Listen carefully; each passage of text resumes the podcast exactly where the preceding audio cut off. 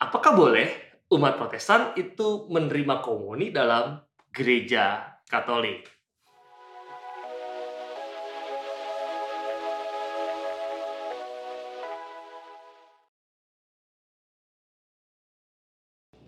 Halo, saya Romo Gandhi. Kita ketemu lagi dalam cerita Mogan. Pembahasan kali ini kita akan membahas sebuah pertanyaan menarik. Apakah Protestan boleh menerima komuni Katolik? Bolehkah umat Protestan menerima komuni dalam gereja Katolik? Apakah sering terjadi? Jawabannya adalah beberapa kali saya mendapati hal tersebut dan mendapat kebingungan antara umat Protestan juga umat Katolik. Apakah boleh umat Protestan itu menerima komuni dalam gereja Katolik? Mari kita mulai. Teman-teman, gereja Protestan sebenarnya juga mengartikan bahwa roti dan anggur yang diterima waktu di kebaktian adalah simbol belaka yang mengenangkan Kristus. Tanpa ada arti yang lebih lanjut. Jika ada yang beranggapan sebaliknya, tidak berarti semua gereja Protestan itu beranggapan juga demikian. Artinya dalam sudut pandang yang sederhana ini, sudut pandang yang kecil ini saja, sudah adanya perbedaan yang mendasar. Mereka mengatakan bahwa ini, cara pandang ini benar-benar tubuh dan roti dan anggur itu benar-benar darah dan daging Yesus sesuai dengan yang tertulis dalam kitab suci dan memang demikianlah yang benar. Maka cerita kali ini Selamukan kali ini hendak memaparkan dasar-dasar yang membedakan perjamuan kudus protestan dengan perjamuan kudus katolik atau ekaristi dalam gereja katolik. Terdapat dua hal yang mendasar yang membedakan makna ekaristi dengan perjamuan kudus yang diadakan di gereja-gereja Protestan. Meskipun ada gereja Protestan yang juga percaya bahwa roti dan anggur tersebut telah diubah menjadi tubuh dan darah Yesus.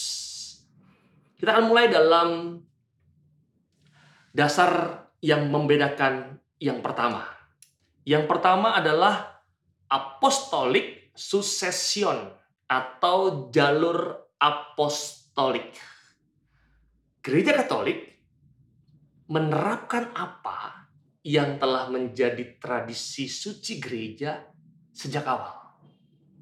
Gereja Katolik mensyaratkan adanya sakramen imamat untuk dapat menjadikan sakramen ekaristi menjadi sakramen yang sah.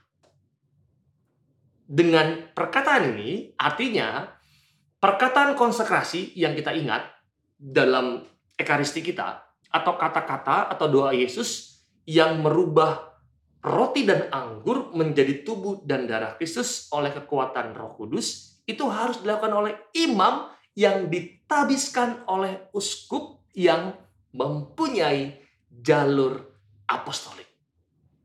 Yang kalau ditelusuri, maka rahmat tabisan yang diperoleh dari penumpangan tangan ini adalah berasal dari para rasul para rasul yang menerima mandat dari Yesus sendiri dan bukan dari yang lainnya.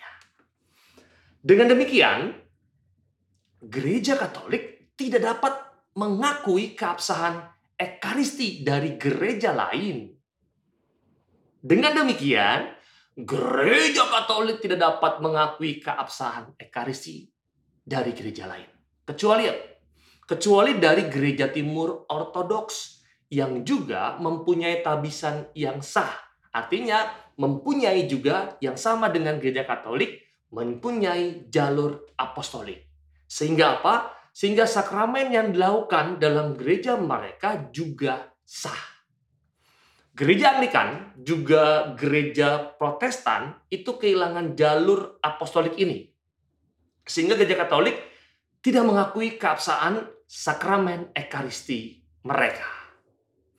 Maka dalam katekismus gereja Katolik mengajarkan dalam KGK 1400 dikatakan bahwa persekutuan-persekutuan gereja yang muncul dari reformasi yang terpisah dari gereja Katolik, terutama karena tidak memiliki sakramen tahbisan, sudah kehilangan hakikat misteri ekaristi yang otentik dan sepenuhnya.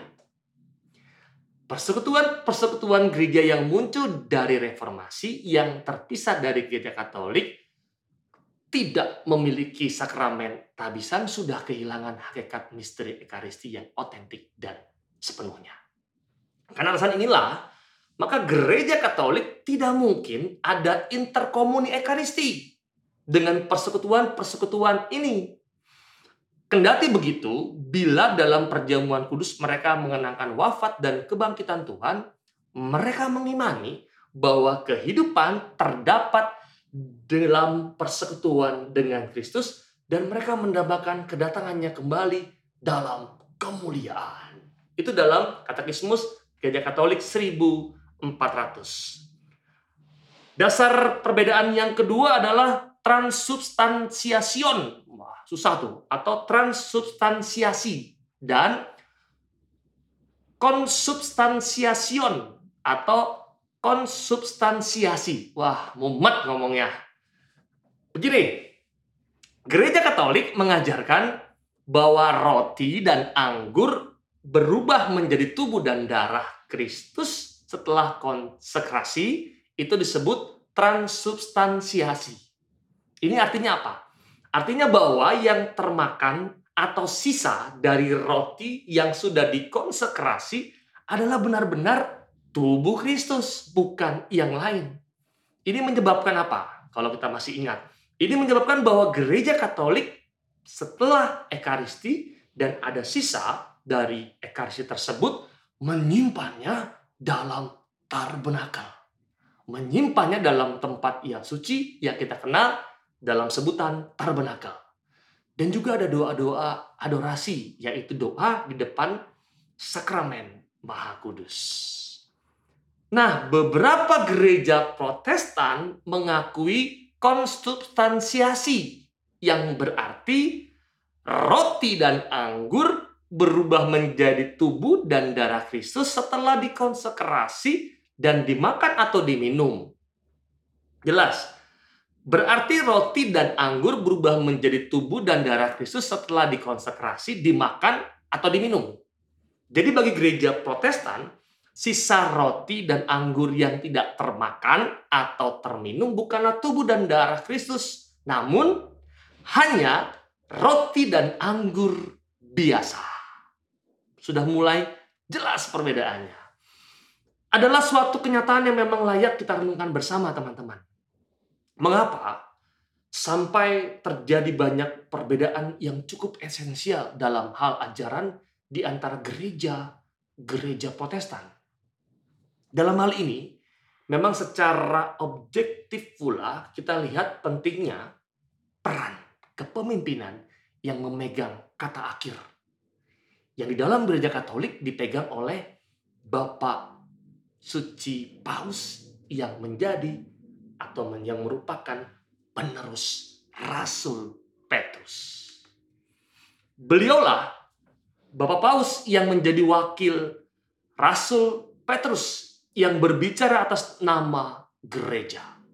Beliau memiliki tanggung jawab yang besar di hadapan Allah karena tidak dapat mengubah segala sesuatu yang sudah ditentukan oleh Kristus dan para rasul sejak semula ataupun menyesuaikannya dengan kehendak pribadi atau tuntutan zaman. Nah, oleh kepemimpinan Paus inilah maka gereja Katolik dapat mempertahankan keutuhan ajaran Yesus sebagaimana yang diturunkan kepada para rasul. Karena itulah dalam cerita Mogan kali ini mau menegaskan bahwa umat protestan hendaknya tidak menerima komuni dalam gereja katolik karena dasar yang sangat berbeda. Artinya gereja katolik itu tidak mungkin bisa dinikmati oleh umat protestan dalam bentuk komuninya. Sudah mengerti mengapa umat Protestan tidak boleh menerima komuni dalam gereja Katolik karena memang berbeda dasarnya. karena memang maknanya sungguh berbeda.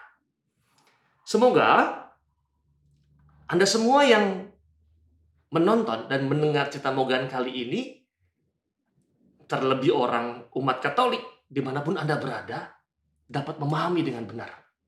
Dan juga saudara-saudara kita yang beragama Protestan semoga juga dapat memahami mengapa tidak boleh menerima komuni dalam gereja Katolik. Kita ketemu lagi dalam cerita Mogan yang berikutnya yang juga tidak kalah menarik untuk dibahas dan juga direnungi. Saya Romo Gandhi, salam.